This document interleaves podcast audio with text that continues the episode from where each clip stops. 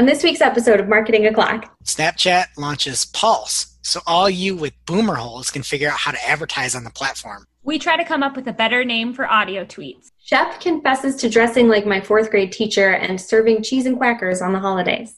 And Greg wanted to speak to a manager about Google's advice of using rel sponsored on unpaid guest blog posts. Jess gave Mark Zuckerberg a very good new name. All on today's show. Marketing O'Clock is your weekly dose of digital marketing news, a proud part of the Search Engine Journal Podcast Network. We record every week from the Cypress North Studios located in beautiful Buffalo, New York. Tune in to our critically acclaimed Famous Friday news show for insights, updates, rants, and much more as we cover the full gamut of digital marketing for you. If you want to follow along, just check out our show notes or head over to marketingoclock.com for all of the links from today's articles. And please subscribe so you don't miss a single episode. Hey there, I'm Christine Zirnheld. AKA Shep. I'm Jess Budd. And I'm Greg Finn. It is officially Marketing O'Clock. Here on June 19th, 2020. Remember, you can catch our famous Friday news show each and every Friday morning. All your digital marketing news from the week. Powered by the digital marketing community. And if you want to join the conversation, just hit us up. We are at Marketing O'Clock everywhere. So, what is going on, everyone? How was your weekend? My weekend was was pretty good. Temperatures were good. At one point, I, I try to keep my kids outside a lot, but when inside, I'm trying to teach them the piano. It's something we started doing during quarantine, and they have this little iPad, and they play the absolute weirdest songs like "Careless Whisper" and then "Timber" by Kesha, and I forget. And one of them is is "Grease Lightning," and so they get really excited when when they play these songs. And at one point, they're like, "Can we listen to music?" And I'm like, "Yeah." And I'm like, "I'll play something from the piano." they just play the, the music, but I'm like, all right, Alexa, play. And it starts playing it and showing the words up. And I'm looking at these words. That is not a song kids should be playing. Oh, Grease is really inappropriate. I had no idea. Movie, yeah. But they're looking and trying to read things fast, and I'm like, shield your eyes! Eye muffs, don't look. I don't know. So that's me. What's up with you, Jess? My little brother, when he was like maybe two or three, he would get up on the coffee table when I would watch Grease and he would do like the John Travolta and like do his arm and pretend he was on the car. So totally inappropriate, but kids love it. I don't know. I don't have any good stories from myself. A skunk sprayed just outside my bedroom window last night, so we had to sleep on the couch for the first oh, half. That's of bad. But it was the most eventful thing in my life, so I have no complaints. Sorry, Jess. That really stinks. Uh-huh. Our whole office was really wrapped up in this Reba drama this week. Mm. Greg, you didn't hear about it, right? No, I don't even know where people were wrapped up in it. So if you look up Reba, you will see on Wikipedia she was married to this man named Narvel Blackstock from 1989 to 2015. You click on him, he was married to this woman, Eliza Gale Ritter, from 73 to 88 before Reba. You click on her, she looks just like Reba. So nobody can figure out if this is like some kind of new Google bomb or if this guy's like really crazy and married to a woman who look exactly the same and Reba just won't reply to my tweet. So I don't know what to think. And she looks enough just not like Reba to believe that it's a different woman. Yeah, and Right. it's like none of the same pictures that come up for Reba. It's really weird. Yeah. Was Reba always Reba, or was she somebody else before she changed her name? That's it sounds what like a we're fake wondering. name. She might have just been going towards like you know Oprah, share one word. You you just keep saying Reba. Maybe that was the whole goal. I don't know. There's a lot of conspiracies out there, and I just need to get to the bottom of it. So, Reba, please answer our questions. Yeah. And can we put the GIF in the show notes, Shep? Do you have that still? Shep Of my made- research, yeah, she made a GIF of her journey on Google to explain to me the situation because I was like, I'm just looking at pictures of Reba. She said, Yeah. Oh no. Oh boy. Head on over to Marketing O'Clock for some crack research from Shep. who are our sponsors this week? This week's episode of Marketing O'Clock is brought to you by Ahrefs. Ahrefs is an all-in-one SEO toolset that gives you the tools you need to rank your website in Google and get tons of search traffic. You want to learn more, you can check out their blog or their YouTube channel for step-by-step SEO tutorials. They have a seven day trial for only $7. Head over to ahrefs.com to sign up. That is A H R E F S.com right now to sign up. And today's show is also sponsored by Opteo. Right now, our listeners can get a six week trial of Opteo. It is absolutely free, and you're going to find improvements that you can make in your Google Ads accounts right away. Go to opteo.com slash SEJ to claim that trial. That URL again is opteo.com slash SEJ. And Opteo is a fantastic tool, and we're going to get into a little bit how we use our sponsors later in the show. So thank you both. And don't forget, you guys, we are back on YouTube. You can see our smiling faces for the show every week on YouTube. You just need to search for Search Engine Journal with no spaces and subscribe to the Search Engine Journal YouTube channel. So, yep. what is our main story this week? First up in the news this week from Search Engine Journal's own Matt Southern, Twitter introduces voice tweets. And in Twitter's own words, you can tweet a tweet but now you can tweet a voice. or excuse me, you can tweet your voice. I don't want to misquote them. So you might remember a few weeks ago, Twitter's design team released like a glimpse of what this might look like, but now the platform is officially testing this functionality in the wild. And with this test, users can include an audio recording with their tweet. As of now, it's a limited test to just a, small group of iOS users, but it's going to be rolling out to everyone that uses the iOS app in the coming weeks. So it's really exciting. But power listener Andrea Cruz, that's at Andrea Cruz 92 on Twitter, is one of the cool kids that already has it. So she tested out an audio tweet and it was pretty cool. It was really nice to hear her voice, but she raised a question, what do we call these? Right? And I don't know. I don't think Twitter named them. I know I have some dumb ideas. I don't know if you guys have thought about it at all. Oh, I, have thought about it a lot. I, have. haven't thought about it enough, um, but I stole an idea from Mark. Okay, so my idea was yeah. that it's speak and it's tweet. It should be tweaks. I'm tweaking. That's cute. That's yeah. okay. Um, I like talk birdie to me. I Nobody's not... gonna be like, "Did you hear my talk birdie to me?" I mean, I like it. I'm with you on that. But well, it was for Mark anyway, so you can blame him if you don't. Uh, okay. The Veets, like voice tweet, beat. That's not bad. Okay, right? I mean, the thing is, they've got fleets now, which are their yeah. stories, and then you got fleets, so at least it rhymes. That's Same with tweaks, though. Tweaks is pretty good too. Tweaks is good. I was also thinking like bird calls or squawks or chirps. Ooh, what about talk but T A W K? Ooh, that's, that's good. Yeah. Well, I had something similar. I was going to call it a, a twat, a Twitter audio tweet, but. Um, like that might be dangerous. Yeah, I don't know about that one. don't like that one. I'm not retweeting that one. I don't know, just some ideas out there, kids. So I, I, would love to hear what our listeners have to say. Share with us your ideas too, and share them with Andrea Cruz. So, on a more serious note, though, Vice also had a question about these tweets, and it wasn't what do we call them; it's how the heck do you moderate them which is a really interesting problem. I, they're going to have to have humans probably sit there and listen to these, right? Which is not a job that I would want. So Twitter didn't respond with a comment yet, but we'll have the link to Vice's article in the show notes so people can follow along the saga if they do update them. But I think that's we talked about this when we talked about the um, the design release. Like this could be a, a scary thing, like fart noises and whatever else you may need to moderate. So I don't know. I'm just excited people are going to start playing with it. I hope that they're all wholesome and and good things come to the platform. I don't think there's going to be a fart moderation section. Yeah over on Twitter. And I also just think one of the best parts about Twitter is like the search functionality. And, you know, they're not really talking about Reba a lot on Google, but if you look up Eliza, whatever her name is, on Twitter, like stuff comes up. And if someone just says it in a voice tweet, are you going to be able to find it? I don't know. I don't know. And it's 140 seconds, right? That's what you get on this? I believe that's the case. So I, I, saw that somewhere. Don't don't hold me to it. This is still beta right now, but Very that's a long time. That's not small talk. No, no, that's over two minutes of squawking. Or what was yours, Craig? I liked yours. Twa- I forgot her. Tweaks. Tweaks. Yeah. All right. And news for something that should have happened years ago. Google will prohibit demographic zip code targeting for housing, employment, and credit ads by Ginny Marvin over on marketingland.com. And Google Ads is going to stop allowing employment, housing, and credit advertisers to either target or to exclude ads from being shown based on demographics that include gender, age, parental status, marital status, or zip code.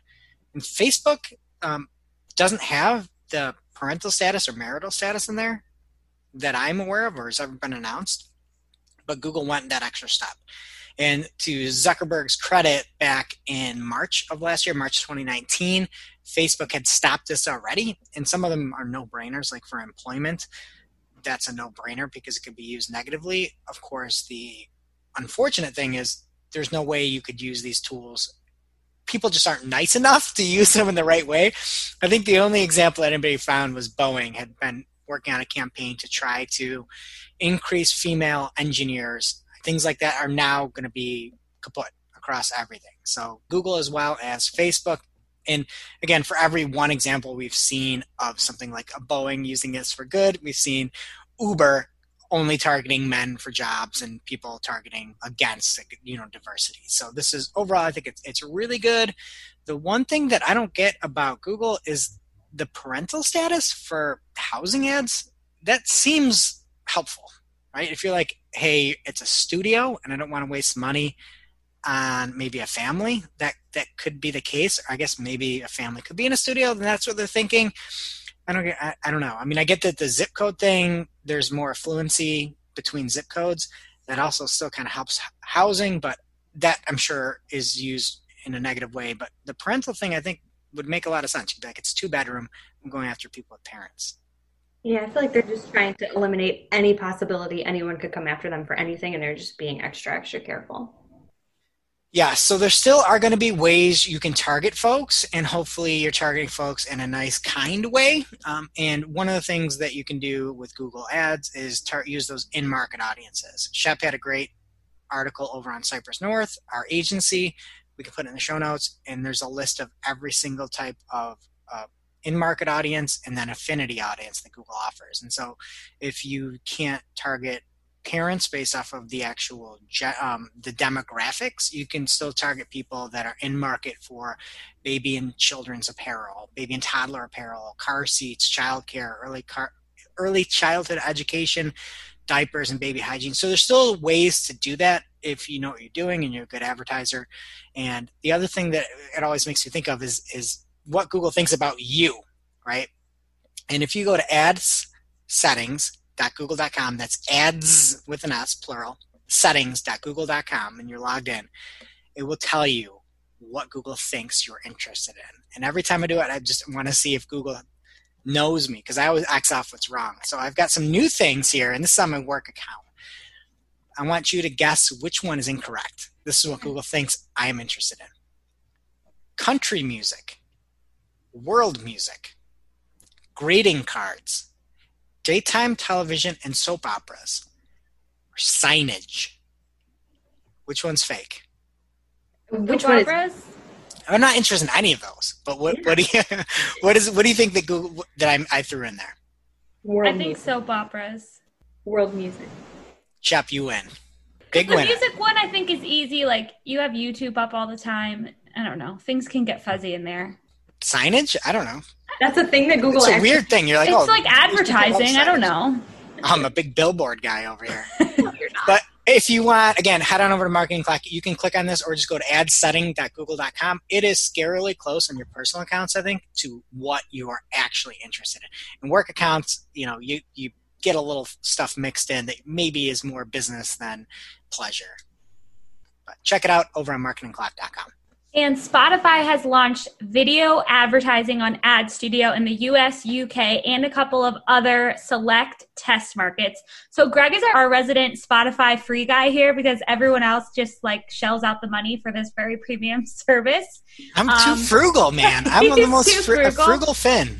So I actually had to ask him because Greg, you said that they already have video ads, but what's changing is it's going to be self-serve, so it's more accessible for more people. Yeah, and I think me, like a lot of other hardworking humans that like to save their money, use Spotify free. And many times you'll have to watch a video in order to get, say, 30 minutes uninterrupted or something like that. So you can have a video pop up on your app, you can pop up on your desktop, and you can watch that video in its entirety in order to get free music and not have to pay. Which some people are too good for that. I know two people specifically. Hope are you using Spotify free or do you pay for Spotify too? No, I paid for Spotify. So I'm the only one. It's just well, like if you're having a party That's a I terrible mean- experience. I only bought it because I was a college student and college students got a discount. So, and then once you go premium, I can't go back. They just reeled me in, and now I paid nine ninety nine a month. Okay, well, here's a little tip from Frugal Finn Corner here. Does anybody here, are they a Prime member? Yeah. Amazon Prime, yeah. Yes. So you get Prime Music. It is probably 75% of what Spotify is. And you can listen to music, most music for free, and there's lots of playlists completely free. J- No What podcast things you've though. already made on Spotify. Like I can't move now. All my stuff Mhm. is on Spotify. Yeah. Do you know That's how how much time I've spent on my playlist? No. It's a carefully curated list of my favorite songs. I probably have like 20 playlists on here. I can't throw that away. Yeah, and these two in particular, Hope and Shep, have great playlists that I listen to as well. So I definitely like those are not on Amazon, and I need these girls. They I have I have the best wedding playlist. I need to save that for my wedding day. You think I'm just gonna give that up? Do you know how ridiculous you all sound? Please You tweet us at Marketing Clock. Who's, Yeah. who's, who's more ridiculous, me or you all? I also thought this when I switched from Apple, like having all my music purchased on iTunes to Spotify. Like I couldn't believe I was just going to stop listening to all this music I had paid for, but now I can't imagine going back. So anyway, they say they only serve videos during in focus moments. So what's big here is Spotify, we have news later about more podcasts that they're acquiring, exclusive podcasting deals, and they have these video podcasts. I guess Joe Rogan does a lot of YouTube stuff, and now that's going to be moving over to Spotify. So if you're watching these podcasts on Spotify, you could see these video ads if you're not paying for the premium version. So you're not only talking about Reba a lot in Slack, apparently, but also throwing shade at Joe Rogan nonstop. I just like don't get it. But I do, I do think it makes sense where you're going to see some sort of video component towards this as well. So maybe you're on desktop, but I believe that the Joe Rogan deal, he can't have full episodes on YouTube anymore. So there also might be placement opportunities within within podcasts themselves. So not only could this be for music, but if Spotify ever tries to get video going and having you know video podcasts, I mean, who does those? We do I don't know. but you know to, to also monetize that it makes a ton of sense to Yeah. do this and then making it easier on people love it And that's what I was going to say. Like, I love this for other people, but just don't get any ideas because we're already back on video. We have these new video teasers on Twitter. Like, we need to c- cut back on our video a little bit, okay? My face is out there enough. All right, our next story is from Sarah Perez over at TechCrunch, and it is Pinterest has begun testing a new version of stories called Story Pins with US creators. And before you all roll your eyes at another platform trying to make stories happen, let me just tell you these are different, okay? So to quote Sarah, unlike stories on other platforms, which are often self focused snippets from someone's life, Pinterest Stories pins are designed as clickable content focused on sharing ideas. So I think that that's great. Creators will have the ability to add topic tags to their story too. So there's a huge opportunity for discovery here, should this ever go beyond a test. And I really hope that it does because I think that there's a lot, like I could think of even just a few of our clients alone that could really leverage this if it went wide. And I think a lot of other brands could as well. But like, they, I think they just need to name it something else because stories just puts a bad taste in people's mouth. I think because you think like Yeah. self-obsessed people that are like, oh my gosh, look at me and I made this cake and whatever, and that's not what Pinterest is trying to do. So Pinterest is the one place you can aspire to be better versus just like showing everyone how great you already are. I, I just think they need to rename it. I don't have any good ideas like I did for voice tweets, but there needs to be a new name. So, are they going to expire after 24 hours? I do not know. I hope not. I would. I yeah, feel like that's like the opposite of the idea of Pinterest, I feel. Yeah, I, I don't. I didn't see anything about that, but again, that doesn't mean it's not out there. But I don't think so, and I don't think they should if that's the case. So Pinterest, if you're listening, take notes. Yeah. Then just don't call it stories. That's stupid. Yeah, and, and so after our show we have the after show we don't talk about marketing anymore today we have got a game poke holes in this and i've got an idea that you can poke holes in this but it's marketing so we'll do it right now okay, Okay. so we, we've got stories everywhere we've got fleets we've got linkedin university stories we've got instagram we got facebook all these different stories they're all roughly the same right? Somebody giving some meaningless stupid update that they don't want to have permanent right? They're just like here's something that doesn't matter at all consume it.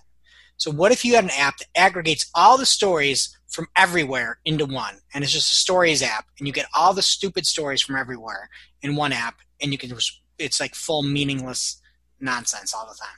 You would need to like get all the other social media networks on board when to integrate with it, right? Yes, you need APIs. There's a lot of configuration that would need to be Okay, happening. but we're not worried about that. Those are just minor details, Sean. I mean, I don't know. Okay, like, like- I, I'm not going on it. We already have social media. That's what social media already is. You're just trying to put it all in one place. But you're And gonna miss your your Pinterest story pins. I'm not talking about those. Those are separate. And we're going to call them something else. They're not going to be we're stories. pulling them in. We're pulling them in to Nope. the to the story bot. Nope. Storybot, that's your name for the. You need a better name if this is. It's a great. It, it's literally the best kids TV show. Storybot. Story Never bots, heard yeah. of it. What's that name? It's by the people that made the Jib Jab animations. Really? The elves. Yeah, the creators of Jib Jab made an online story show. My kids sing the songs all the time. It's amazing. Check it out. A- And the songs, they're legit bangers if you listen to them. Legit. Okay, so the creators of Grease and the Jib Jab Elves came together to make this children's show. Got it. No, the creators of Grease can't be anywhere near a kids show. Oh my goodness. I mean, that was vulgar. It's really terrible. There's like a censored version of it for the radio. Remember when these played That's on the radio? insane. Like didn't have all the words. I had no idea what Grease was about. I'm gonna have to watch it one of these days. You've never seen it? No.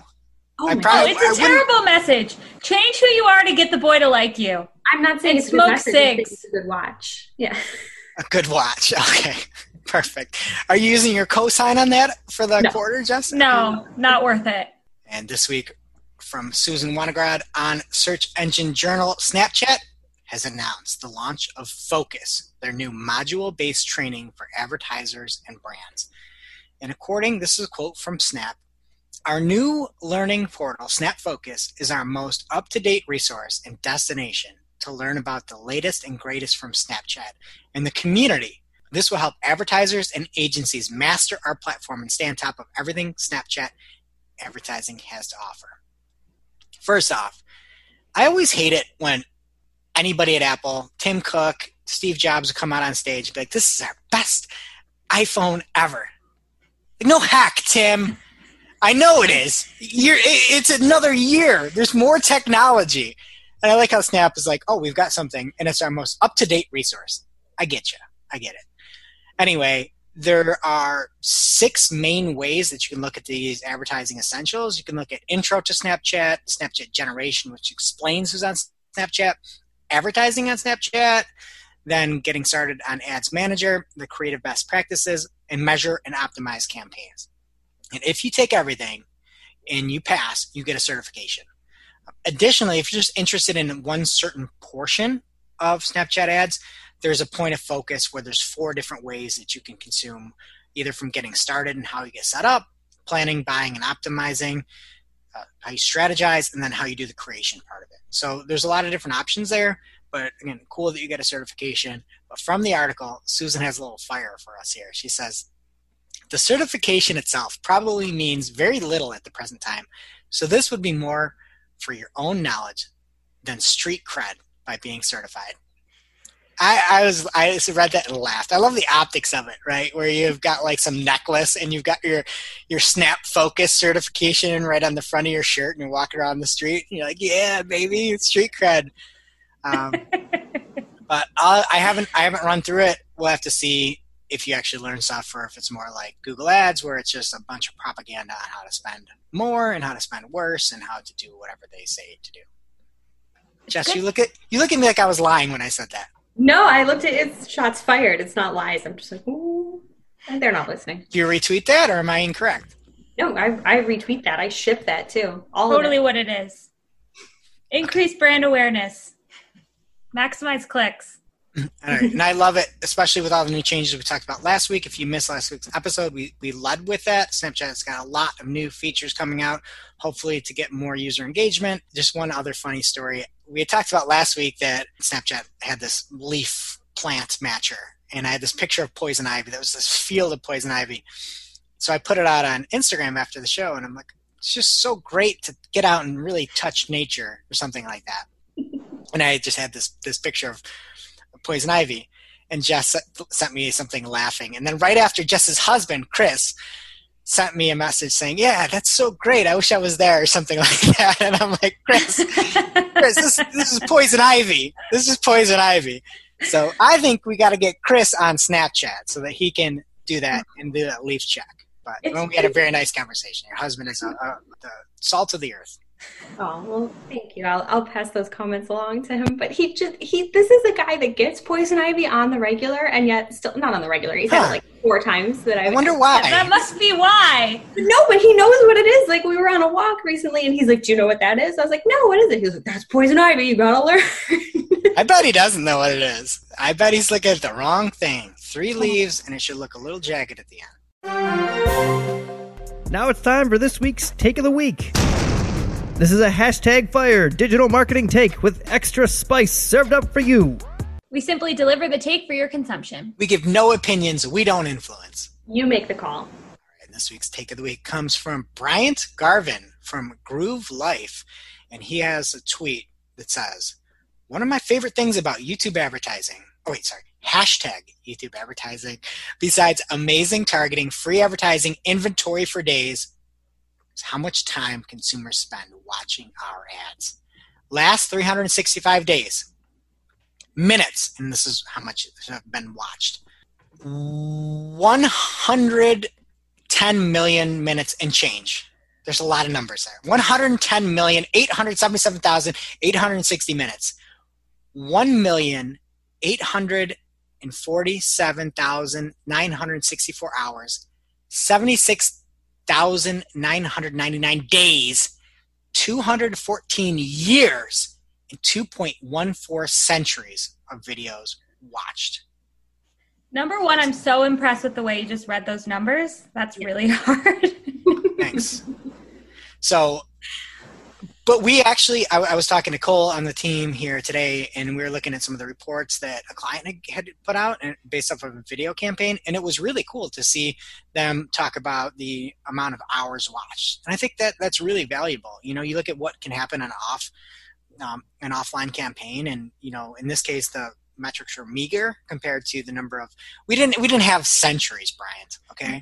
We had days we had days and days watched and weeks watched on this campaign and there's a lot of power to that. So love this and love thinking about it like that. If you can get your client to really grasp that awesome. That reminds me of that song what is it from rent? The oh yeah. 25600 minutes? Is that right? We said Greg, do you know that musical? I don't know musicals, man. I went to the Phantom of the Opera on a field trip once, I did that. I went to the Mormon Book of Mormon. I saw that. That's a those good one. My, those are my only two musicals. Do you know my story with Phantom of the Opera? I do not. I oh well, uh, I've heard that it's just a serenade the whole time of Christine, and it would just be like amazing for me. But I will never go because my husband went when he was too young, and he's scared of it now. I'll never get to go. You guys, you guys got like flawed husbands. He's been to a lot of musicals, and he won't go to that one. How can you be scared of it? It's some doofus running around with half of a mask. It's like, bro, get a full mask. What are you doing? Like, get a piece of cloth. You're like wearing tuxedos and stuff. Like, cover the full face.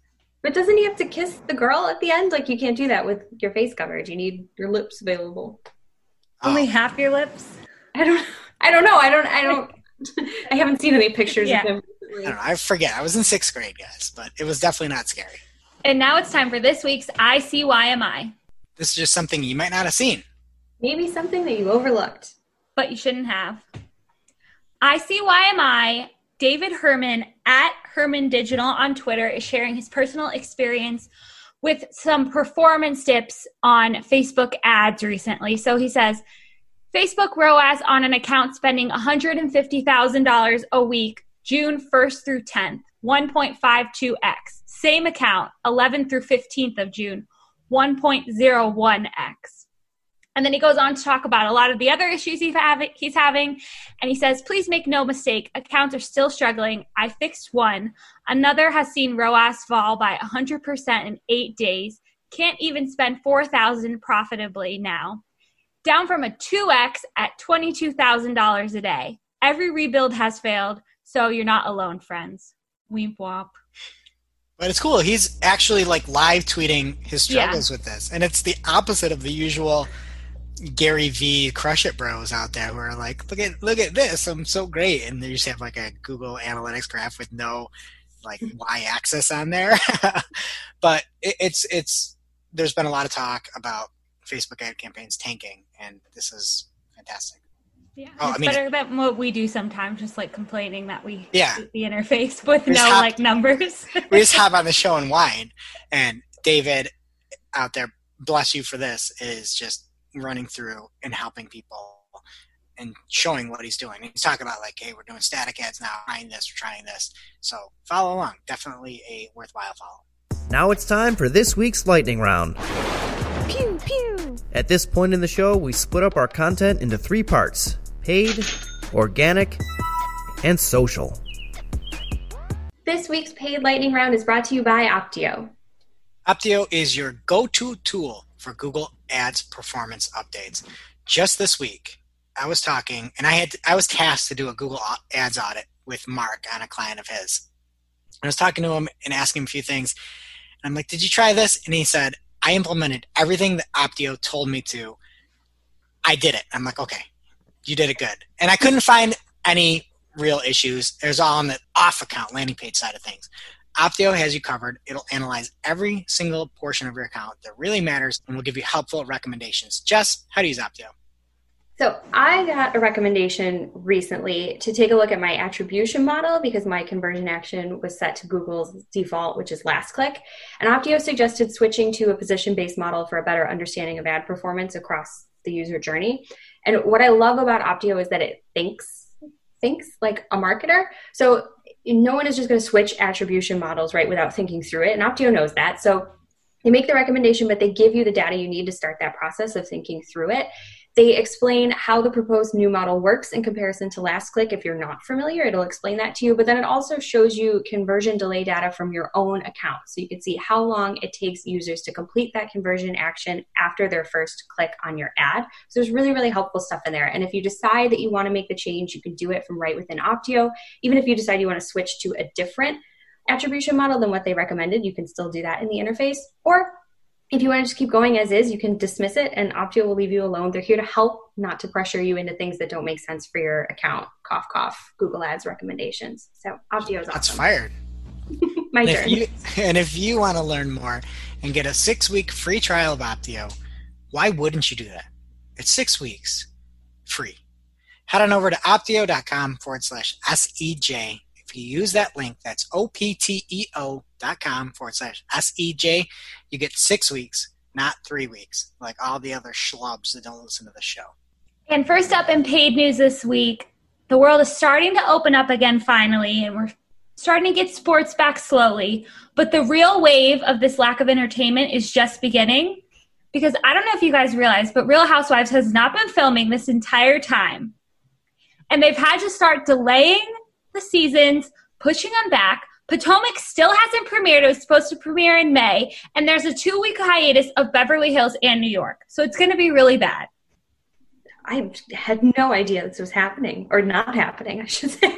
The real oh, wave yeah, I was is coming. I heard that Kyrie Irving was being a little bit of a troublemaker, and then my wife is like, "Oh no, Potomac. It's not. It's it's it's, it's on hiatus." Does she watch Potomac? Heartbroken. No, no, no, Oh. no. I recommend it. Anyway, Google's doing a few things to help advertisers and try to grab some of those ad dollars that used to go to traditional TV media, but now they need somewhere else to go. So there's a new dedicated TV selection in Google's ad marketplace specifically for publishers and inventory that let you reach TV audiences across devices. Google's also adding a new ready to buy option, and this makes it easier for brands to run streaming ad campaigns without negotiating, which, okay, but it sounds like you're going to lose money. Like they're just going to charge you more, I would assume. I don't know, just a guess. And this it is for display and video 360 users only. Yes. And the packages are available by genre, popularity, seasonality, formats, or audiences. So, for example, there's a Hulu Parents bundle and a Cord Cutters bundle. I think they should rename the Cord Cutters bundle to people who say boomer hole. I don't think anybody says boomer hole, and that's a callback to like what two or three episodes ago. I Yeah. started saying it. It's for people who have the holes in their beautiful original hardwood floor from where the previous owner had the cable running through, and you don't need it anymore. Yeah, it's one of my favorite pieces of slang. Now it's art. I found one behind my desk the other day. And YouTube also introduced a new storefront ad format aimed at those TV buyers.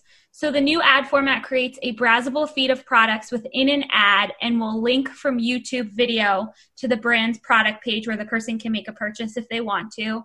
This article from Ad Exchanger says direct response advertising on TV is stigmatized, synonymous with home shopping channels or call now to find out more lead gen commercials. I disagree. When's the last time you watched QVC Shop? Um, today, Today? What did you watch? I want to know. Quacker Factory. Cracker Factory. A, that doesn't sound right. B, what were they schlepping? Quacker Factory is like a really old one. It's like the clothes you expect to sell on QVC. Like they're for um, the middle aged and up female age group. They sell some great Christmas sweaters with like nice bedazzled things. Like they're not afraid to have like a nice American flag or some woodland creatures on a sweater. Um, and they used to have this woman. I don't remember her, but when I was a kid and I used to watch this, the crack Quacker Factory lady, like she had a headband and she was just like it. And she was all over QVC. And then she tragically passed away. And now they like talk about her every time Quacker Factory's on. My This literally sounds like the cat's pajamas. or cats on pajamas. I need to I need to watch this. I'm interested just in the styles. Was there anything that enticed you, Shep? No. I mean, no, I would never. I barely buy anything as it is. And if I did, I especially probably wouldn't buy the clothes. They're just not making them for me. But I still find it really entertaining to watch. I can't explain it. What if That- you had an extra $120 in your pocket, Shep? I would Would not buy- buy those clothes. No, nothing? Okay, well, just I would buy like um gourmet holiday stuff. Like they have like really good frozen stuff you can put in the freezer. Cheesecakes. Okay. Well, hey, that's what you do. Cancel your Shopify and go to the c- Cracker Factory. That's what it is? Or Quacker. Quacker. I thought you said Like a duck. cracker. No, like the cracker. cracker. barrel. Okay, No. quacker, like a duck. Yes, that's it. All right, yeah. Well, I'll send see, you a link to where you can watch. cancel that Spotify and buy yourself some nice woodland creature pullovers. How about that? Okay. And Google also added a couple of new advertising policies this week. First, they said they may temporarily pause accounts to conduct investigations if I if they identify potentially harmful advertiser behavior. Paused accounts cannot run any ads. And then in that same statement, they went on to say that the same action can be taken against accounts who do not comply with the new identity verification processes. And they also said that they're rolling out those identity verification processes in some more countries. So they're taking those really seriously. If you get an email about it, make sure you verify your identity. That's a mouthful. Okay, so the next part of this is a little more expi- exciting. They also announced a new clickbait policy that will go into effect July 2020. If they identify the following sins in an ad, they will not be allowed to run. I said sins, not Google. Claims of secret or scandal revelations, language like click here to find out or similar phrases, imagery featuring altered body parts, mugshots, and disaster photos, before and after imagery of the human body, negative life events, including things like accidents, illness, bankruptcy, arrest, etc., and ads using imagery to provoke fear or shock. That's a lot, and it sounds nice that they're trying to get rid of some clickbaity ads, but I found some today that are just like really bad, and none of these policies apply to them. So this was this one I found on ESPN. This mother trusted her daughter to color her hair, and the dot dot dot. We'll Gotta never click to find out. Or this one's terrible. Tiger Woods' ex-wife is almost 50 and she doesn't look so good anymore. I don't think that's a Google ad. I'm going on record and saying that is not a Google ad. It's Are you sure? No, no, these are like Taboola or whatever, but they're they're just clickbaity ads that Google's this policy wouldn't outlaw. Oh, okay. I thought you said they were running on AdSense. No, these are all like that Taboola or outbrain. Yeah, that's just mean. It's not nice. She Not probably nice. looks great. Also, And like, then- not even the National Enquirer would say that about her. Like, that is mean. And whoever's writing that, it's like she was a Swedish like supermodel. Like you're just some creep behind a keyboard being like, "Oh, she doesn't look great anymore." Uh, Okay, get lost. And this last one I can't take credit for. It was sent by Matt. Oh, He's our other partner It's Cypress North, and it was just his favorite. And it says, sore knees, do this once daily. And it's a picture of someone saran wrapping their knee with some like unidentifiable liquid sludge. it's like brown ointment. It looks like baby poop and It or does. spinach. Yeah. It looks like somebody is bouncing a baby on that knee, and then there's a little blowout, and they just wrapped it right in. That's what it's like. It's Cyber- not a before and after photo, so No, they might you be able to slide under Google's radar. That's Oh all my I'm saying. yeah, again, literally just slide right by on that wet oh. knee of theirs. It's disgusting. If you want to see these ads, marketingoclock.com. And next up, we have a story from Martinibuster, Roger Montti for Search Engine Journal. Google has banned Zero Hedge from its advertising platform. Zero Hedge is a far right website that often traffics in conspiracy theories. But what's interesting is that it was banned because of policy violations found in the comment section of stories about Black Lives Matter protests. So it wasn't like the site was actually saying this, they were in the comments. And they also originally said they were going to shut down the Federalist website for the same reason, but they backtracked and said if they were able to clean up the comments, they would give the Federalist another chance. And Roger It- has a really nice display. yeah, um, and, one thing they weren't going to shut this. they weren't going to shut down the entire Federalist website. They were going to sorry, turn off kick their, them off. they of were gonna turn off their. AdSense. Yeah, so they're going to shut down the ability for them to monetize using Google's AdSense platform. So Roger has a really great example of um, an analogy we can use for this. He has this man. He appears to be standing on a subway. Um, he's a little sweaty. He has a Wait, ponytail. a little sweaty? He's a Have lot. you seen this? Again, Roger's taken his design game up a few notches, and this is something. Yeah, so Roger's saying that this man is the offensive comment on Zero Hedge or Federalist, and this woman is Google. Um, I don't know why she's facing his armpit where the sweat mark is, but she's choosing to do that, and she's disapproving, and she's gonna not run ads on that guy's website. I guess is the idea. Can we talk about in the actual article that this image is animated and the sweat just goes back and forth between green and I didn't. gray? I didn't see the animation. It's I didn't- amazing. You got to scroll down. Yeah, it's good. Oh, it really. I see. Oh, he labeled. Oh, it turns green. Oh gosh, You're welcome. you should turn this into an ad. Wrap in But- Saran wrap. I mean, honestly, the comments from these websites were probably worse. So But I don't know why illustration. she's. I don't know why she's looking so hard at this man's armpit. that's what I'm saying. It's disturbing. And why does he have a? Is it a toothbrush in his pocket? I don't. I was told it was a comb. I hope it's not a toothbrush. Do you think that he, again, marketing clock to see all these fantastic images that, I mean, this is an audio podcast, but do you think he wrapped his hair around his ponytail? Do you know how people do that sometimes where you like have that little trick where you can tie your hair? Yeah, but they have. Um, I don't know if you were around for the '90s and early 2000s, but they have like scrunchies that look like hair. You can buy them at Claire's or Icing, and um, you buy one that matches your hair color, and it looks like that, but it's not really your hair. That's definitely what he's doing here. Yeah. and shots fired. Like if I wasn't around, you're saying, I, you know, I'm older than you. So you're saying I'm that much older that I wasn't around, like mentally in the 90s and aughts or whatever they are? You You probably just weren't weren't paying attention. Yeah.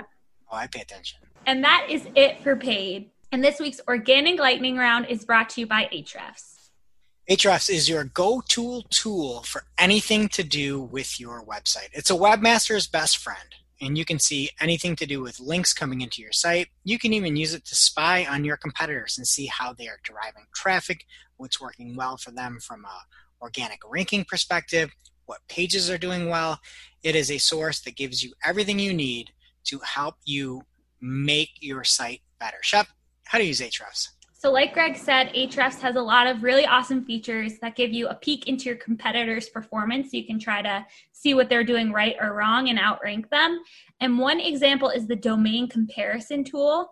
So you can enter up to five domains, so your domain and four competitors if you wanted to, and it gives you the overall domain rating of all those sites.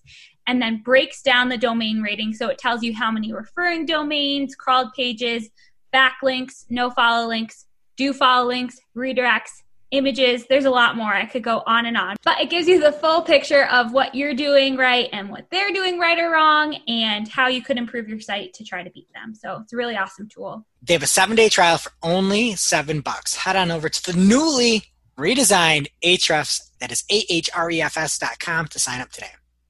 What is happening in organic this week? Oh man, we got a lot of news. This week there's just a lot of news. Sorry, it's a longer show this week. But first up in organic is one of those Google articles with the world's cheesiest headlines. Do you guys remember the 2019 year in review? I'll be sitting there on my deathbed remembering that. We're like, 2019 was the year of heroes. And you look at the top searches and it's like Harvey Weinstein and Jussie Smollett and all these things. Um, so this title of the article that Google has is called Helping Businesses and Nonprofits Recover. And I renamed it. So my name of this article is called Helping Drive Ad Revenues Up While Keeping People Off of Your Site. What? That's what it should be named because the article talks about the fact that you can now book services um, using local services ads right within Google. Um, so if you're one of the local po- professionals backed by the Google Guarantee, there's going to be the ability for U.S. and Canadian advertisers to allow you to book directly. Um, also, there's going to be a new mobile site to help you find more services out there. Again, also in U.S. and Canada within that Google guarantee. Additionally, the shopping tab is going to begin showing product availability, locations, and fulfillment options. So things like delivery or curbside pickup, and that's going to be anywhere where the shopping tab is available. So again, one ad and then one kind of organic thing with shopping. They're also introducing Grow My Store to retailers in the U.S. and Europe. And Grow My Store is an what they say is an effective way for many small retailers to get quick tips on how to improve their online store. So they also went on to say that businesses just need to enter the website URL into the tool, and within minutes they get a custom report. That's a lie. I tried doing this. Jess, you should try doing it and report back because you actually have a real retail business you have to go through and you have to make a profile. You have to actually create a profile. And I'm like, I don't really want to make a profile in order to get this data. And you have to pass your information is going to be used to Google and they can communicate. So check it out if you want. There's Grow My Store and they'll help you use my business better. Um, additionally, one really positive thing is if you're, if you're in the ads grants program, they're having 200 million extra dollars coming in, I believe, this year into ads grants. So that's awesome. And the other thing that they end the article on again, the name of this article is Helping Consumers Connect with Businesses. And the end of this article, they are expanding something that, to my knowledge, has never helped anyone except Google stockholders smart campaigns. They're expanding smart campaigns to 150 countries to make it easier and faster to create ad campaigns using the Google Ads app. You can set up your ads campaign in 15 minutes while on the go, which is a problem. I added the problem part in there. You don't want smart campaigns. It's not helpful. And so don't just read this and say, I'm going to do a smart campaign. Please, I beg you. All right, so next, first off, you love to see titles like this from Corbin Davenport over at Android Police. And Corbin writes Google resumes its senseless attack on the URL bar hides full addresses on Chrome 85. And Corbin notes that there's a new feature in the Chrome Dev version 85 that is showing the Omnibox UI hide steady state URL path query and ref. Basically, he goes through and shows that now, no matter what page you're on, it shows you the name of the site and you don't see the full URL. I'm looking at this video that Corbin put together. It gives me anxiety. I'm getting like hives, not knowing where I am on a page. I don't know why they're doing this, and neither does Corbin. Corbin says that there's no public explanation yet for why Google is pressing ahead with these changes, but the company said in the past that it believes showing the full address can make it harder to tell if the current site is legitimate. Showing me something of a URL that I'm not on is a way to make it seem le- like illegitimate. Why would I want that? That makes no sense. It's so dumb, and you know I don't like it, and I'm out. If I loved Chrome when it came out, if Chrome ditches URLs, I can't. I can't do it. I'm done. Do you guys like URLs, or would you just rather see like, duh, it's marketing o'clock, and not see what episode you're on or something? No, I like URLs. Who doesn't like URLs? I've never met anybody that doesn't like URLs. This isn't a problem. Yeah. It's not a thing that I ever thought I had an opinion on before, but I guess I just took them for granted that they were there and I could look at them. If you're going to take them away, I'm going to get mad. Then I'm going to have an opinion. But then if you like copied and pasted it and tried to send a link to someone, would it know where you were? I'd imagine they wouldn't be that dumb to do that. So I'd I hope not. you, you'd have to still be able to send this. Anyway, next up, anyone using recipe markup on their website will find a new set of data under the search appearance tab in the performance reports section in Search Console. So if you're a recipe site or you're somebody that at least serves them up, there? There will be um, uh, some better metrics. And the cool thing is you'll be able to see when the recipe was shown in the SERPs and whether or not it was a recipe rich result or whether it was a recipe gallery. So how it was displayed, which is pretty awesome. Um, there was nothing about how many times the person gagged while reading your life story trying to get to the actual recipe. all right I don't think you laughed hard enough when you made that pun. You didn't get what you deserved. Is that supposed to be dessert like deserve? yeah. it was a stretch. Terrible. I went for it, guys. Okay. Cut it from the show if you don't like it. put a fork in her. She's done. All right. Next up, Google Merchant Center has some new product data specifications, and I will fly through these because there's a ton. Some of the coolest things are changes that are happening immediately. The product highlight attribute, where you can add short sentences to showcase your product's most important features. It really feels like Google's building on the merchant feeds now that there's something organic out there. And I think they see it as a play. If more people use shopping, they're going to have more advertising dollars, which is awesome. You can also have product detail attributes in there. So this is technical specifications you could put through that aren't covered by other attributes. And then there's also some installment and subscription costs. Those are mainly for wireless products and services. And some changes are coming September 1st. So September 1st are category specific requirements that fall within uh, product categories. So if you have a unique product identifier, like you're selling clothes and you have gender and age group, size, color, they need to be provided. So if you are providing that, you're doing the bare minimum. Don't do it anymore because your visibility will be limited. And you can use a Google product category to override Google if they think you're in a certain category, which is cool.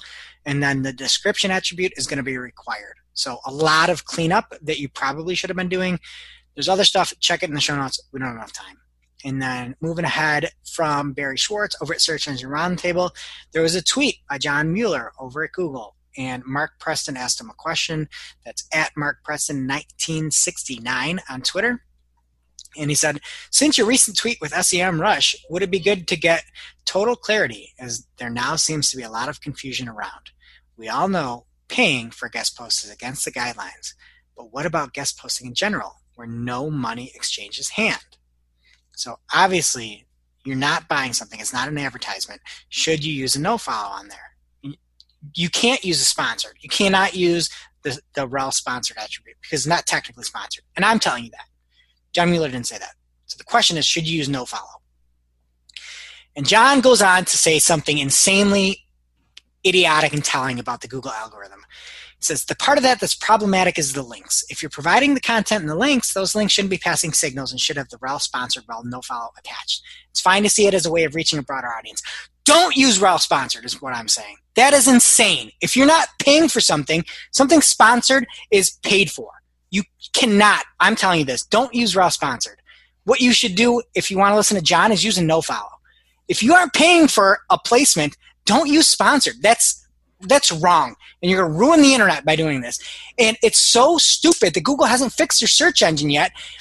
Get some social signals. Figure out what's more important than links. And don't go telling people to say that something you didn't pay for is sponsored. It's insane. It's complete calamity.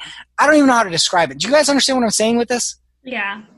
Uh, My brain they- is going to explode. Well, just the whole thing, the way they set it up, where it's like not nothing's mandatory. It's like, what's the point anyway? It don't even matter.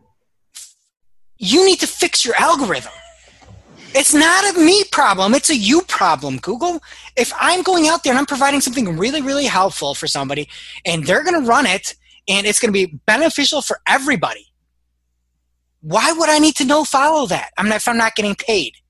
So now you're saying that you can't just have a link out there that is paid for. I get that. It's still stupid and you still fix your algorithm, but now you're saying just in general, don't do it because you're passing a signal over. Hey, fix your algorithm. I wasn't even going to rant on this. I just get mad about it. I just that felt very organic. It's just really scary because you look right at us. I know. It's so I dumb. feel like I'm being yelled at. No, it's to John. All right. Well, anyway, over to some more positive news here. The fine folks over at GatherUp.com are excited that they have a new. They're the first reputation management solution that's going to be able to have the monitoring of Google's new review attributes. So you'll be able to see and, and sort by attributes that are positive, that are critical, one star, two star, and be able to make adjustments off of that. We don't have time to go through it, so check out the show notes if you want to check it out. It looks really cool. It looks like there's a bunch of good graphics on there. Okay, next up from Barry Schwartz again. I promise I won't rant about this.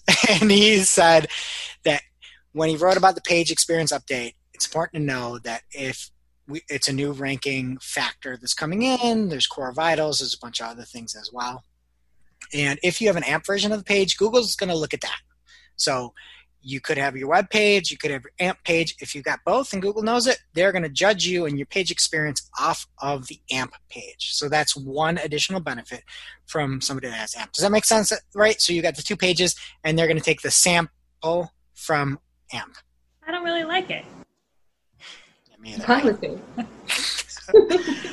Fine with me. All right, and we've got some Spotify news coming as well. Spotify is entering a new multi-year partnership with Warner Brothers and DC Comics to produce and distribute an exclusive original slate of narrative scripted podcasts about superheroes and supervillains.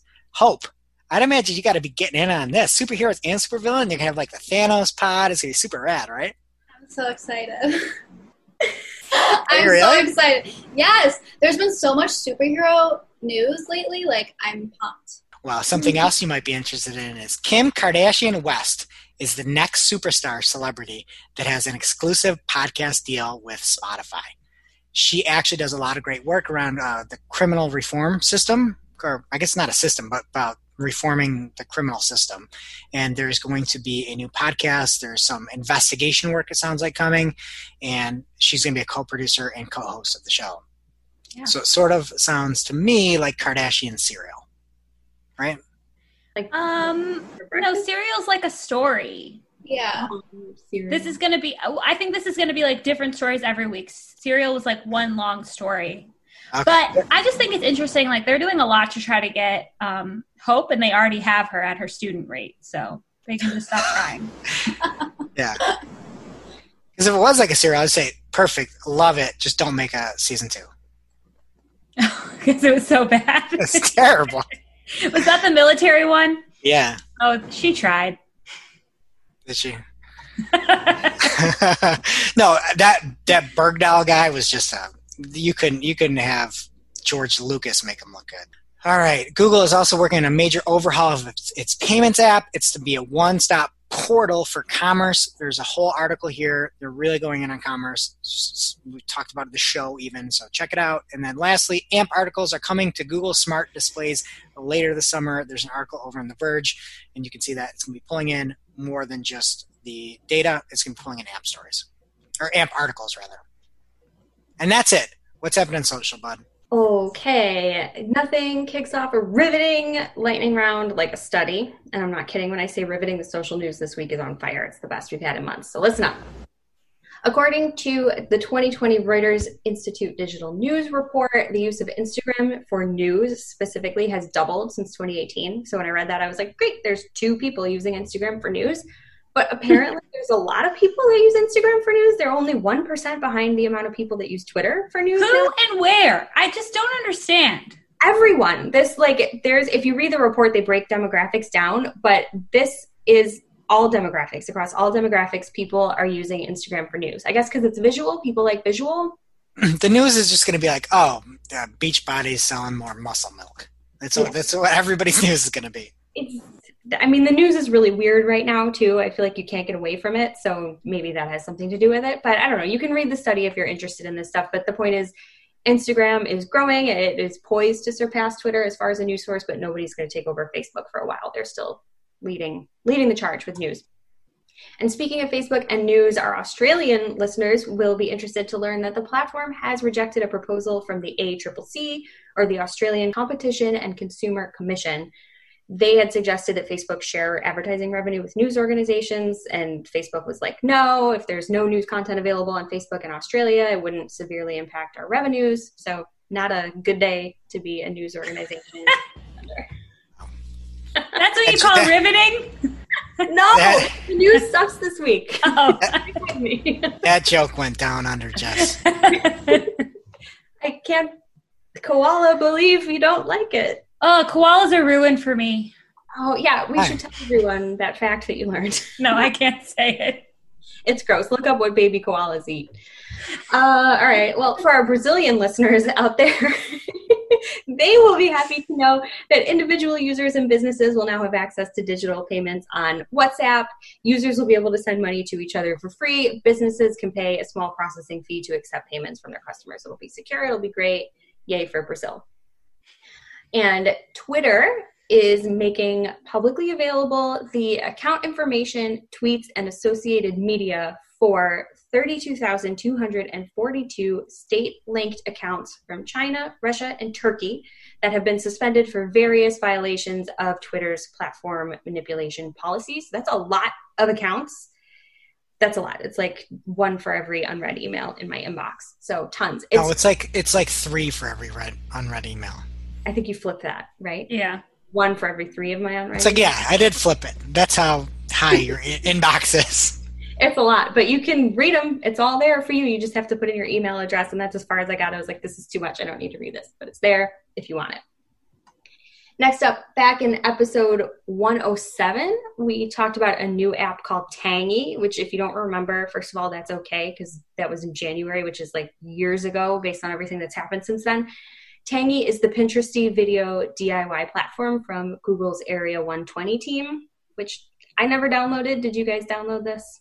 No. No, No, exactly. Well, somebody did. It was iOS only, and enough people downloaded it that there was enough interest. They have released the Android version of the app. I think it's all going to go south if these Pinterest story pins go live. It's kind of the same thing. So Yeah.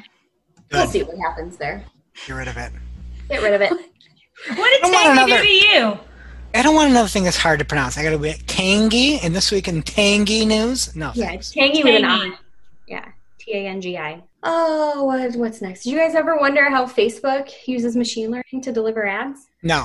Um, no. I, I'd like to know more about their audience targeting and if they use groups, but I don't know, and um, that is a good question. And Facebook's got this new thing: good questions, real answers. And it, this was the question: was how does Facebook use machine learning to deliver ads? They didn't explain anything that you and I don't already know, that our listeners probably don't already know. But there's a cute three-minute video with like upbeat music to inspire you to advertise with them. You can share it with your clients. It's probably a good tool to explain at a high level how it works. But basically, they use user activity on and off Facebook and things like your ad quality and bid. Not surprised anyway, they made a big, big to do about that.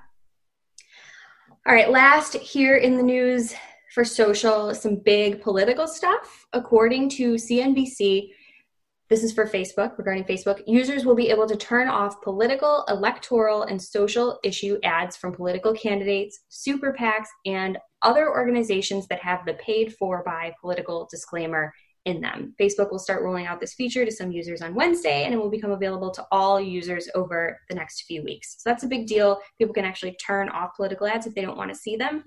And love to see it. Right? What love to not see it, right? Turn it off. Yeah. it goes along with a larger initiative to empower voters. Those are my words, not Facebook's. But Facebook understands that they play a significant role in elections, and Mark Zuckerberg wrote an opinion piece, is what they call it in USA Today, saying that they are aiming for this role that they play to be a positive one. So, in addition to being able to turn off political ads if you don't want to see them, Facebook and Instagram are also going to be launching a new voter information center. That it's coming right to the platform. It'll have information on polling places and you know authoritative news and things like that. So, nice to see they're they're trying to play their part. I have to say, an opinion piece by Mark Zuckerberg sounds really boring, and I think my mind was just somewhere else because I was typing his name and I wrote Zuckerberry and Zuckerbird, and I just was not focused. but I feel like he should change his name to Mark Zuckerberry. thought that I love a, it. a nice ring to it, right? Or he I- could open a nice bakery and name it that. Zuckerberries. yeah, move over, Jaspers. Retweet. That's it. It's social. I hope you enjoyed this riveting content. And that brings us to our real life segment, straight out of our accounts and into your ear holes. It's time for Working Hard or Hardly Working, where we talk about what's going on in our IRL work, good, bad, or otherwise. I will start this week. I have a quick one. We've been complaining about those Google Ads credits that they issued for SMBs um, to help people combat 20 uh, COVID 19. I finally got a couple in a couple of our accounts today. So that was exciting. If you haven't checked your accounts, definitely do it. And I wasn't, you know, it wasn't an insignificant amount of money. Definitely check it out. What about you, Jess? I also got the credit for one of my clients. I was super, super stoked. Um, I don't know. We have been complaining internally a lot about Google Docs this week, and I think we even complained on a previous show about the Grammarly, the "we're being lazy" message. She really want us to check this document. We have a theory that if you do turn that on and let Grammarly check your document, that it's slowing Google Docs down like, significantly. I mean, I wrote uh, an entire section of my notes today before it even appeared on the screen, which was terrifying. So something's going on with Google Docs, whether it's Grammarly related or not. Um, but Greg, I did see something that you shared on last week's show in the wild, the uh, timestamps on YouTube, the chapters for videos. They made my day. I saw them on a live uh, concert video of Nine Inch Nails. So I think Trent Reznor is a listener. So I would say that our show in general is working really, really hard. Wow. And you can see them over on the Marketing O'Clock shows on Search Engine Journal's YouTube channel. That's Search Engine Journal on YouTube. And for me, just one little piece of reporting a column that you could pull up in Google Ads is called the landing page experience column. And you can see if you are above average, average, or below average on the landing page experience. Um, this likely has a lot to do with the quality score that you get. And we had a client where we were looking to revamp revamp landing pages and just having Google confirm that this is a below average experience can help. So not only can you say it to somebody and tell them that they're the landing page they worked hard to create isn't good enough, use Google to do this as well. And it's a column that you can show in Google Ads. Now it's time for this week's WTH, Misguided. I'm like, who does that? just get rid of it. I'm over it. where we rant, rave, and roll our eyes about a trending digital marketing topic. What are we coming to? Honestly. See what had us asking W T. H. this week. This week's WTH comes from Wired, and the article is called Facebook Groups Are Destroying America. Oh no. So, there are a lot of really wholesome reasons that we've talked about on the show for why someone might want to start or join a Facebook group. Like, for instance, my Duggar groups, we're just talking about the show and, you know, who's pregnant now. And then people also have them with close family members. They're just talking about the upcoming family reunion or sharing pictures. That's great. But there are also some really dangerous ones out there, and they can have hundreds of thousands of users, and it makes it really easy to spread misinformation because anything posted in a group is not under the same scrutiny as public Facebook posts. So I've seen this personally. Like I was in one about celeb gossip, and it just got so off the rails like 30,000 people. You can't police what people are saying people are vicious and they just have to shut it down. Or like i just want to join like a nice wholesome conspiracy group about whether or not chuck e. Cheese recycles their pizza slices from people who don't finish their pie. And the next thing you know i'm in this like crazy like serious conspiracy theory groups about like if, obama's a cyborg or whatever like it's really crazy what happens out there so this article kind of dives deep into that Just get rid of Facebook. I imagine though that like Shep's conspiracy theories are like, oh, Jim Bob Duggar had another one, and you're like, oh, it's really 20 kids and counting or whatever. And it's outside of wedlock, and it's the most mundane stuff. But I didn't know about the cyborgs. yeah, like I'm in this conspiracy theory group that it's just all fun. That's- as deep as you go is like the moon landing. Like that's as far as it would ever get. Like, and even that, people are like, "You're crazy." Of course, we went to the moon. But then that's how I found the Reba thing. Like, oh Well, my to be- god, did you know honest- Reba? is- Reba's ex-husband's married to a woman who looks just like him. Like that's the conspiracies I like. To be honest, the cyborg theory is I don't know it. You just this is the first time I've ever heard it. Is as bad hack as the flat Earth Like you were like, oh, we had our first ever robot, and Oh yeah. Let alone the Boston Dynamics robots that look like those weird Black Mirror robots. We've got our cyborg, and it's the first ever cyborg, and we're gonna make it be the most public thing in the world. That's insane. That's the dumbest thing ever. it can be fun scrolling through. Um, and this quote from Mark Zuckerberg that they have in the article from 2019 made me feel extra icky about all this. So he says many people prefer the intimacy of communicating one or one on one or with just a few friends. People are more cautious of having permanent record of what they've shared. So uh, that's what I've seen in a couple of groups. Like people just don't have to have any accountability for what they're saying. Like only people who agree with them are seeing it and it can just get really out of hand really fast. So, this article argues that to mitigate these problems, Facebook needs to radically increase transparency around the ownership, management, and membership of groups. And they also say they need to stop recommending groups for people. So, you could be in that pizza, Chuck E. Cheese conspiracy theory group, and next thing you know, Obama's a cyborg. Like they'll recommend that group, and they need to stop doing that. And finally, um, very large groups should not be afforded the same level of privacy as family groups where grandma shares recipes and cousin Sally post baby pics. So. It is a little different when you have a group of hundreds of thousands of people. Guess what? You're gonna be able. That's gonna be shown. This is a problem when you are on somebody else's platform. Like you want to be all anonymous. Too bad. You're gonna be seen. It, it's gonna have to be that. You can't. You can't be doing these things, and you have no control. That's why you shouldn't use Facebook groups. You shouldn't. Take some time, build something of your own.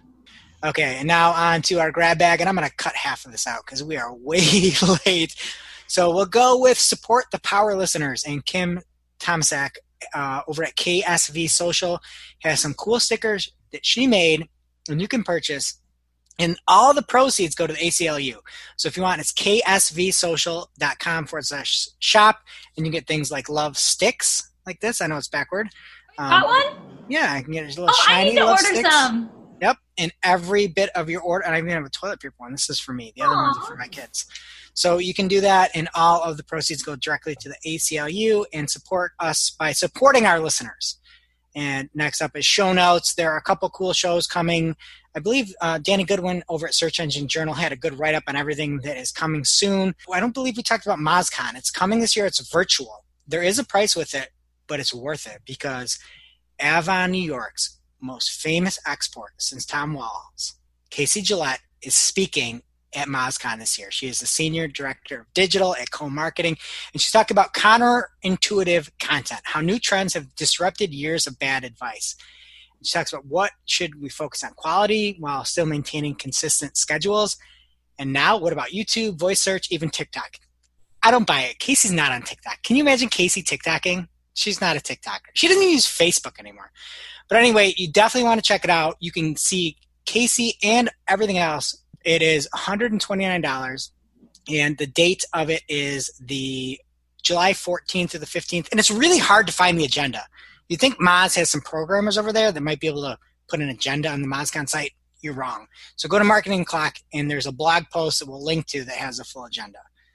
Lastly, there's SMX Next that's happening next week, June 23rd and the 24th. It's Tuesday and Wednesday of next week. One session I wanted to focus on was George Nguyen, the editor over at Third Door Media, has something called Content Marketing in Times of Disruption. He's also a listener of the show, and he says the upheaval caused by COVID 19 is driving a wedge between many brands and their audiences.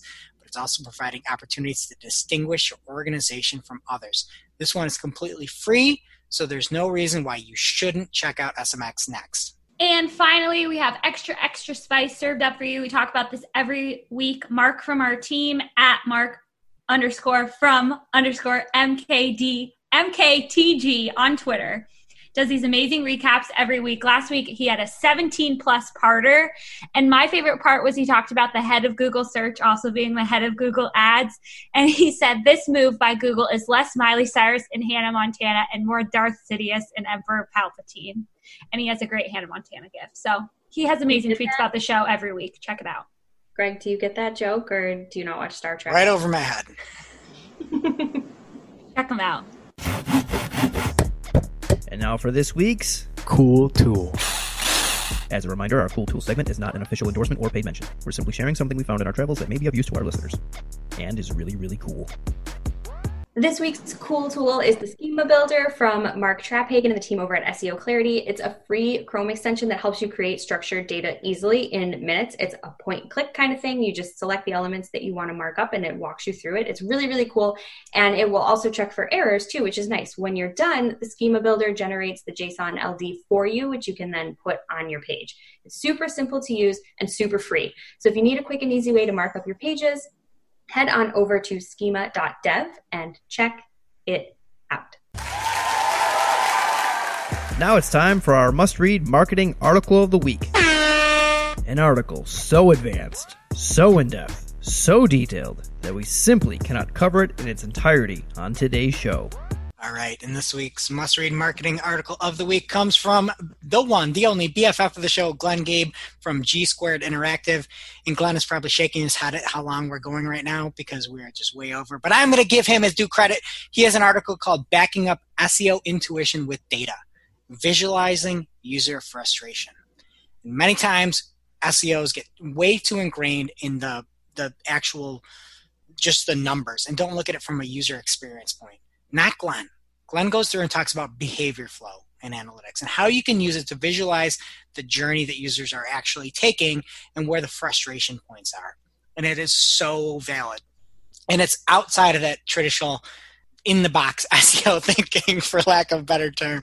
He goes through and talks about when engagement could mean frustration, how you use this behavior flow tool in Google Analytics to visualize when there is a frustrated user, one thing that I liked he he says in the article is that hell hath no fury like a user scorned, mm-hmm. and it talks about how to mitigate that. It has case study as well throughout here, and the case study talks about using that SEO intuition backed by behavior flow to really ramp it up so that people are using the site better and that hopefully it is seen in a better light. And there's a lot of great visuals in there. Don't miss it. This is one that you really should look at. It's so nice when people do something a little bit different than what we see all the time.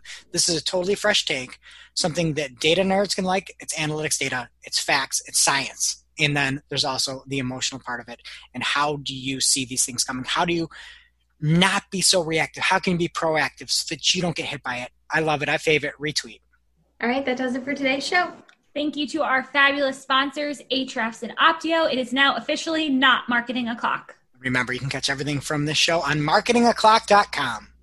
While you're there, please be sure to subscribe so you don't miss a single episode. And we will see you next week. Thanks for listening to Marketing O'Clock. If today's show was of value to you, please subscribe, leave a review, or share with a colleague. If you are looking for more information on today's topics, head over to marketingoclock.com for links to all the articles that we covered.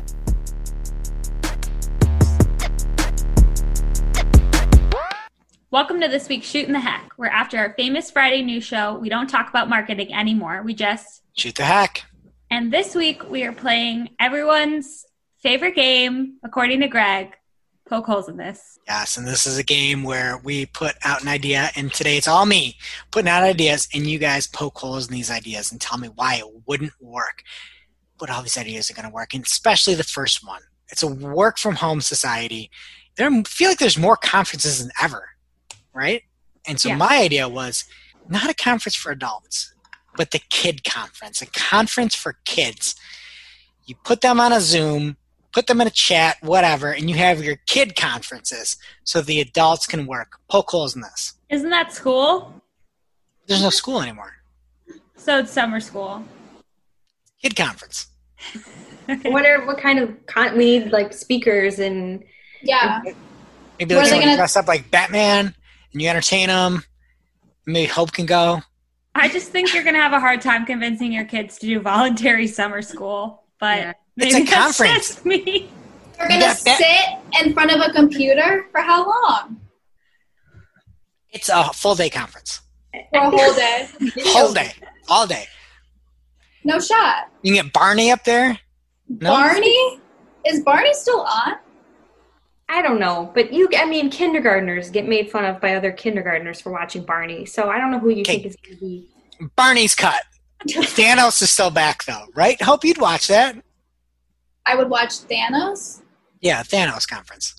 Now you're just creating a conference for hope. I know. Is Kim Kardashian going to be there too? Because that'd be perfect.